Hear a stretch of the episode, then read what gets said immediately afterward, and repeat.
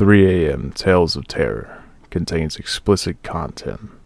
Listener discretion is advised.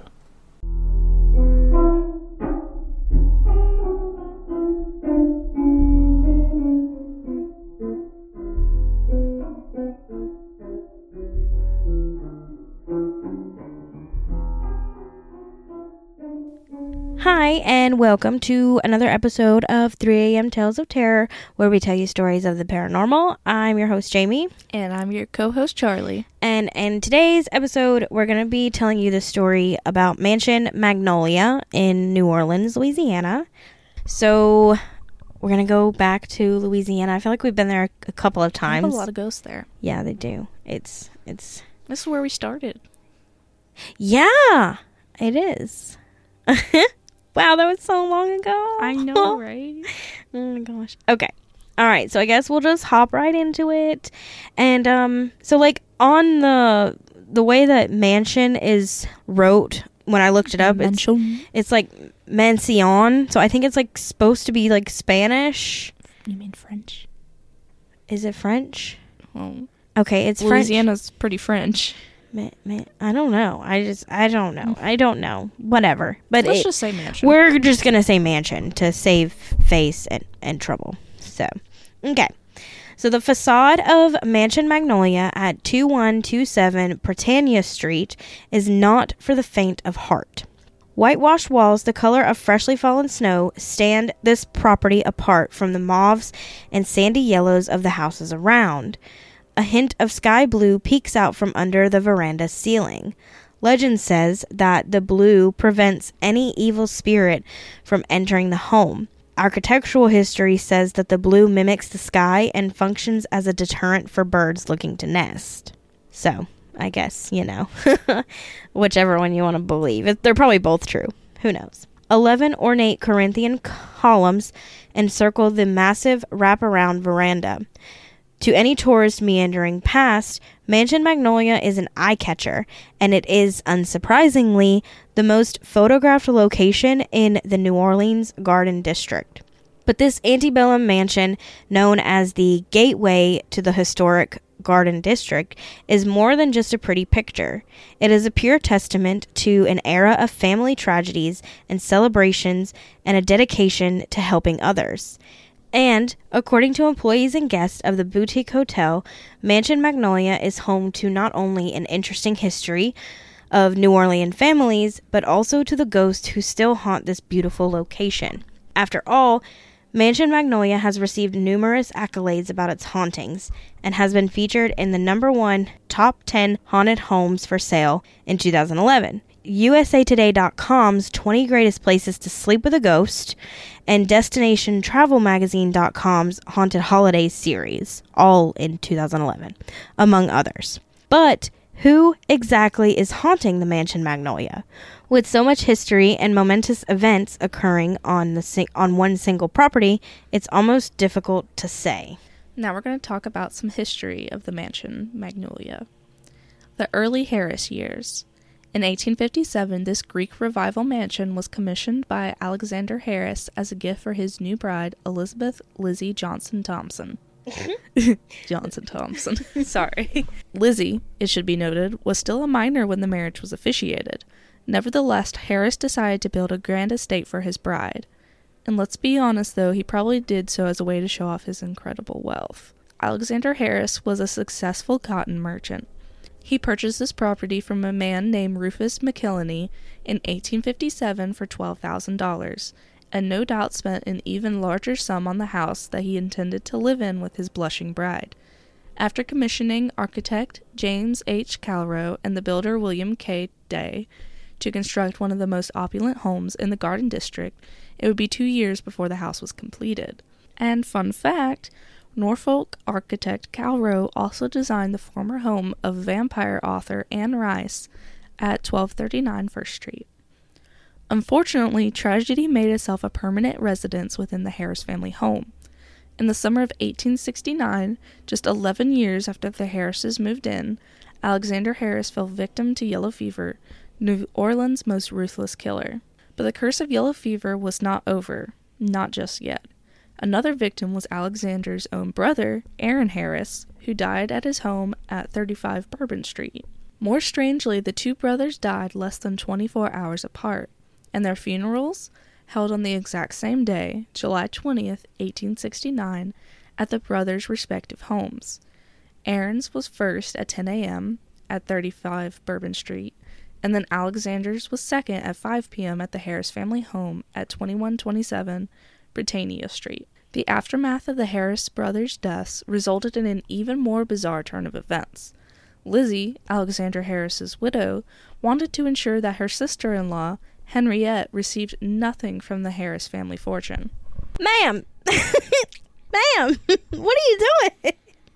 That's not how that works. But she sued Henriette for a sum of $8,400 that was allegedly owed to Alexander by Aaron Harris sometime before his death. But Henriette had nothing, her husband having been worth very little when he died of yellow fever, and she was forced to convert her home at 35 Bourbon Street into a boarding house in order to support her five children. And that too was not enough, and shortly after, Henriette lost her family home. So Lizzie a bitch. Mm-hmm.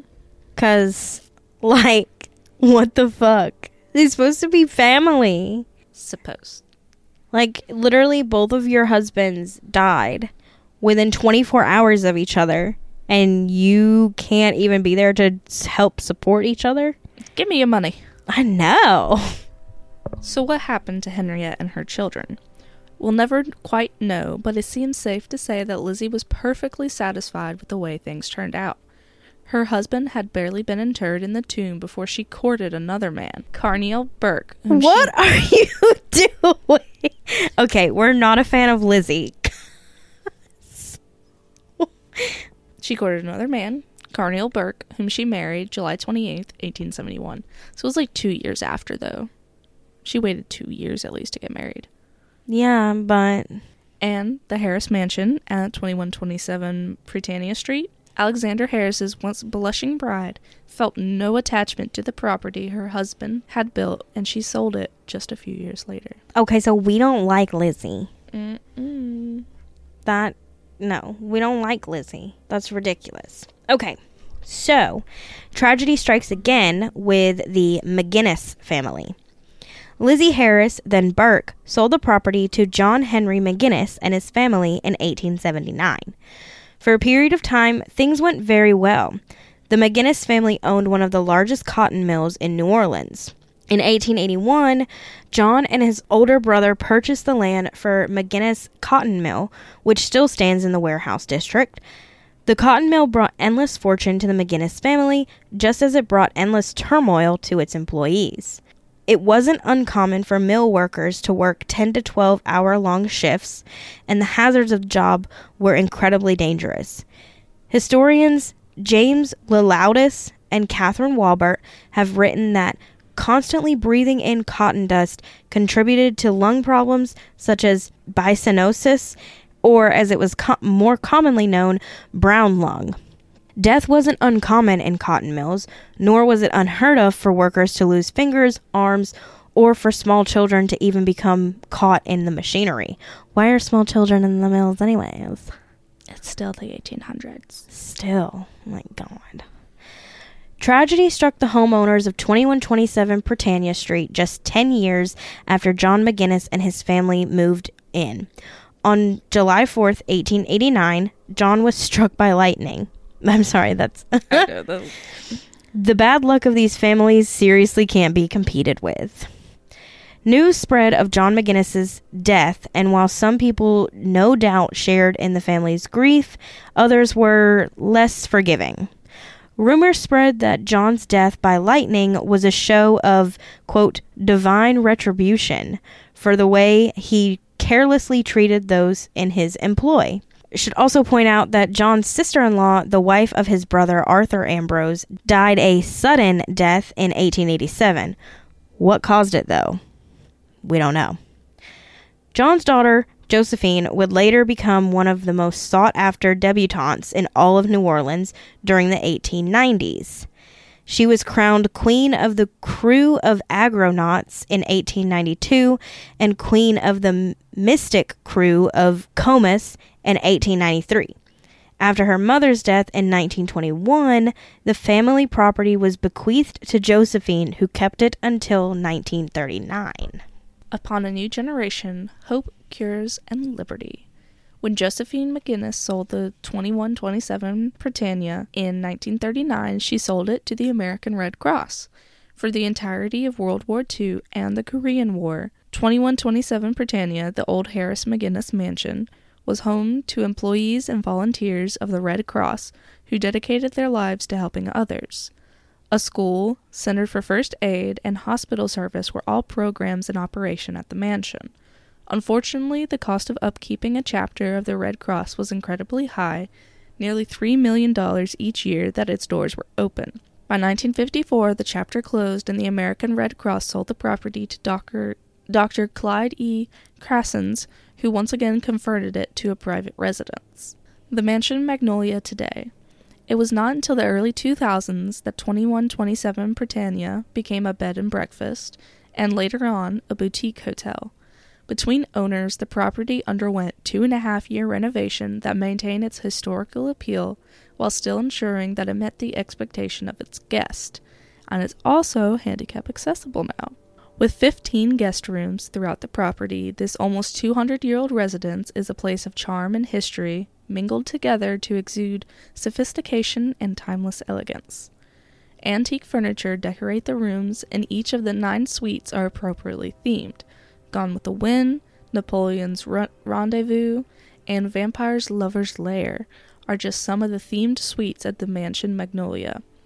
Kim, one of Mansion Magnolia's innkeepers said during a visit that many of the hotel's repeat guests are theme obsessive, making sure to either stay in the same suite each time they visit or to try a new one when they book their next stay. But as beautiful and warm as the Mansion Magnolia is, there's no denying that some of its guests are more permanent, ghostly figures. So now what we're going to get into the haunting of the hauntings of Mansion Magnolia. Okay. With so much tragedy having occurred in this location, it should be no surprise that Mansion Magnolia is considered one of the most haunted places to stay in New Orleans. Even while wandering through the property during one of your visits, you may run into guests with paranormal plans. Kim and Yaz, the innkeepers, have expressed that while you can't guarantee you will see ghosts, more often than not, the ghosts of the hotel are more than willing to make their otherworldly presence known. So, ghost tales of the innkeepers. Kim and Yaz, the innkeepers of the Mansion Magnolia, were quick to disclose that they both have experienced paranormal activity on a regular basis at the hotel. Downstairs on the first floor property, Yaz was watching TV one night. Nothing, it should be said, was out of the ordinary. He switched the TV off, but as he moved away, the TV abruptly turned back on. The unexpected noise no doubt sounded even louder and more jarring, considering that silence had reigned only moments before. On the first floor of the hotel, paranormal activity occurs regularly. Yaz will close up for the night, making sure to lock each and every door, but the locks always unlatch within moments, those doors sometimes opening even though there's no one else around. If I lock a door, if I lock a door and it unlocks itself again, like and then just opens and then opens, we're we're done. I'm out. Peace out cuz what if it was what if he was trying to lock like the front door and like the front door to the hotel or I guess to the mansion I don't know. Like, and then you go to bed with the doors unlocked, and people know like that shower door. I try to close it and it just opens. Maybe. And then I have to not completely close it, and it'll stay shut. Thanks, Sheena. I hope you're listening. Oh my god. oh my god. Up on the second floor in the front entryway, the brilliant and bold Red Room instantly transports you to antebellum New Orleans. Doors lead to suites like Napoleon's Rendezvous on the left, and to the right is the parlor and dining area. The entranceway is lit by beautifully intricate chandeliers. Each night, Kim dims the light to a soft, soothing glow. She'll leave to go and do something else, even sometimes for just a few minutes at a time, but when she returns, the lights have been turned all the way back on. Every night I turn off the lights, Yaz said, and every night the lights are turned back on. And Kim pointed out that it could be guests. Yaz said it could be, but there are no guests downstairs. One time I turned the TV off three times, and each time it popped back on. After that, I said, You know what? Do you want to? I'm leaving. What ghost or spirits may be responsible for this? Kim and Yaz aren't certain, but they wholeheartedly believe that whatever paranormal energy remains in the mansion Magnolia, it is kind hearted and harmless. Not if they're trying to keep the doors unlocked. Mm, they might. They probably didn't even lock their doors now. They're probably like, heh heh. Probably. From their perspective, the ghost simply wants the lights on for the property's guests, or they just are afraid of the dark. A ghost afraid of the dark. Who knows? Now, the haunted vampire lover's lair. Decked out in deep, sensual colors and dark wood, the vampire lover's lair is possibly the most haunted room in all of Mansion Magnolia. Orbs and apparitions have been caught on camera or visibly seen by guests. Only recently, a woman staying in this room went to pass by the mirror when she turned and caught the reflection of a man stepping into the room. She figured that it was her husband, and she proceeded into the bathroom to get ready for bed. But upon returning back to the main part of the room, she realized that her husband was nowhere to be found, and the sheets, well, the sheets were completely untouched. She only grew more confused when the door to the suite opened and her husband stepped through. Immediately she asked why he'd come and gone, but he hadn't. He'd stepped outside for a cigarette and hadn't come back into the room at all for the last twenty or so minutes. The reflection spotted in the mirror? Clearly, it wasn't her husband, but a ghost, a spirit of a man who still makes himself at home at Mansion Magnolia. Other guests have reported that while staying in the haunted vampire lover's lair suite, they wake around 2:30 to 3 a.m. to feel a cold breeze skate across their skin as if someone or something is stroking their skin. The bronze statue. It was a few years ago when a particular couple was staying at the Mansion Magnolia. They'd gone shopping down on Royal Street, as most visitors do when they visit New Orleans, and had purchased a 19th century bronze statue. After spending the entire day wandering, wandering the Crescent City, they were exhausted by the time they returned to 2127 Britannia for the night. They got ready for bed and placed their newly acquired antique statue on the desk behind the bed. The couple gave each other a goodnight kiss and promptly dove for the covers to get some much needed shut eye. In the middle of the night, they were awoken by the sounds of metal grating against metal. It was unbearable, like nails scratching down a chalkboard, but they reasoned that someone was moving furniture around upstairs. Burrowing deeper into the covers, the couple succumbed to the power of sleep once more. The next morning, the wife noticed something strange. Her shoes had been moved. Her husband looked at her, brows arched at this, say, Are you sure? The wife knew, though. She knew that she had left her shoes by the door. She found them that morning by the bathroom. As they gathered their belongings, the couple went to grab the bronze statue only to realize that it had been completely turned around so that its face was turned the opposite way. The scraping sound they realized was not from someone rearranging furniture, but their statue being moved. But who or what ghost had moved it? Okay, that's that's kind of creepy. like, can you imagine being like, "Oh, somebody's just moving," and then you're like, "Oh, I mean, I would have left the statue in my bag to begin with. right. Why did they even bring it out, or why didn't they put it in their car, or just leave it in the car?" They just sat it on the desk, which is behind the bed. Weird setup. No, it was, it was beside the bed. You read it wrong. Oh. They're also, if I had to say Vampire Lover's Lair one more time, So, I just I don't know. Why? Yeah. What? That's my biggest question though. Is why did they bring it inside? Why is it inside? Why didn't you leave it in your car? Like, what? What happened? What would happen if you, somebody broke into your hotel room and then just took it? Like, well, it's probably in there so they could beat someone to death with it. Why would you need to do that though? Well, why would someone break into their room to steal it? I don't know. Why? That's why you just leave it in your car. Why is the carpet wet, Margot? I don't know. What is that? Christmas vacation. National Lampoons. Oh, I I don't remember. Oh no, it's been stuck in my head since before Christmas. Oh my gosh. Okay, so the ghostly children of Mansion Magnolia. Mansion Magnolia is a haven for romantic destination getaways. The courtyard outside is perfect for weddings, and the restaurant on the first floor can easily cater up to around 300 people. Within New Orleans, Mansion Magnolia can easily be called the it place for anything and everything romantic, from honeymoons to proposals to renewal of vows. Hint, hint, Will. What this means, however, is that Mansion Magnolia is an adults only location.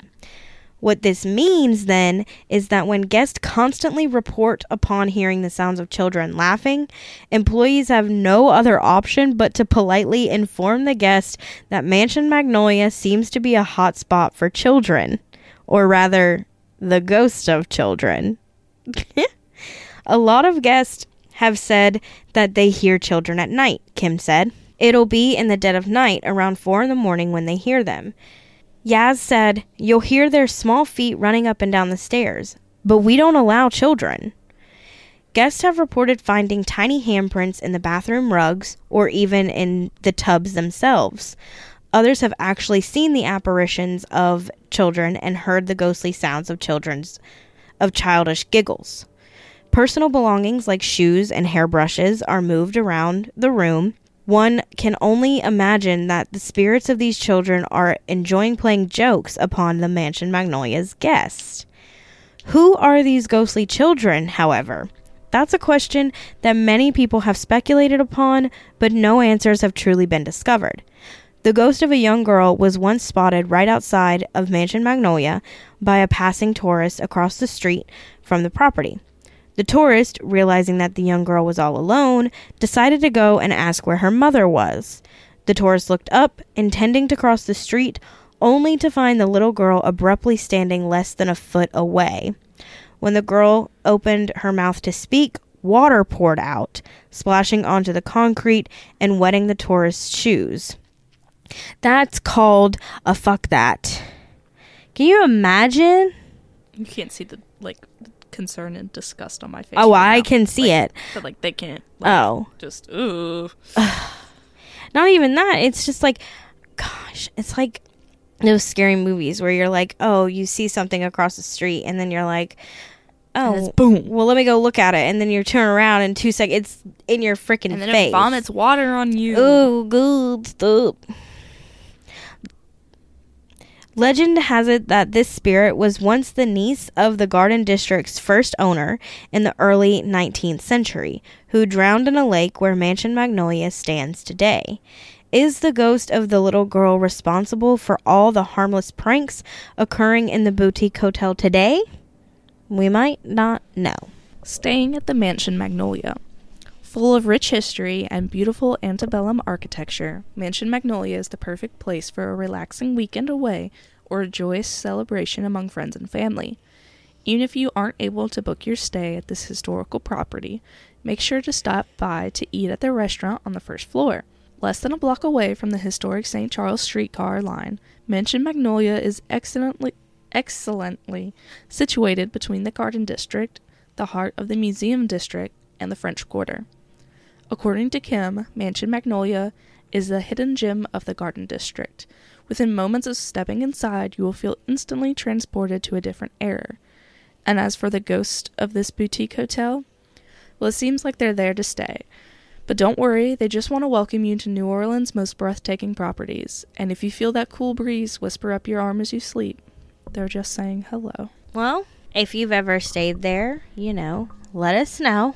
And, um, you know, we'll post pictures of the hotel and stuff on the website. So if you don't know what it looks like and you want to go check it out, you can either, I guess, Google it or you can go to our website and check it out because that's what it's there for. So, also, I don't have any resources for this story because I just obviously just forgot to put them in. So I'm sorry. But I will put them on the website when I update it. So that way Please don't sue us. Yeah, I just don't. I forgot. I didn't put them in the notes in the story, so I can't tell you what they are because I don't know. So I'm just gonna have to go back and re-Google everything about what I looked it'll up. Be like purple, you know. yeah, hopefully it'll still be there and just be like, oh yeah, this is the website that you use. And eh, so we'll figure it out. But I'll post it on the website when I get to it. So that was the story of the Mansion Magnolia. Was there anything else you? Wow, I hope that did not pick up my stomach. That's what that was. Yeah, that was my stomach. I'm hungry. Yeah, I was gonna say I want like beignets now, so I should make Will cook some tomorrow. Oh my god. He makes a good beignet. I don't know what that is. It's like a donut. It's super soft and airy, and then covered in powdered sugar. They're usually like little squares. They're fried. Never had that. Well, you didn't know Louisiana was French either. No, I did. I just didn't listen. It's fine. Whatever. Whatever. I'll stop making fun of you. Yeah, because we have a lot to make fun of you about how you can't speak, can't say words. uh, you could just make fun of my pants, but Oh my god. Oh my god. these are vintage officially. Thank you. Why? Because early 2000s is now considered vintage because it's 20 years old. Yeah, people who think that are stupid. That were free though. Oh my god. I. Anyways, I hope you guys enjoyed the story, and we'll see you next time. Bye. Bye. Thanks for coming to hang out with us and letting us tell you stories. Don't forget, you can find us on social media, Facebook and Instagram at 3am Tales of Terror. You can find pictures from each episode there, as well as our website, 3, the number 3, 3amtalesofterror.com. You can also subscribe with your email at our website for updates as well. If you have any questions or story ideas for us, you can email us at info at 3 a.m. Tales of Terror.com. That's a 3 and not the word. If you want to support us, you can sign up to become part of our Patreon. There, you will get ad free episodes as well as bonus content. We hope you'll join us next week. And we hope you were terrified.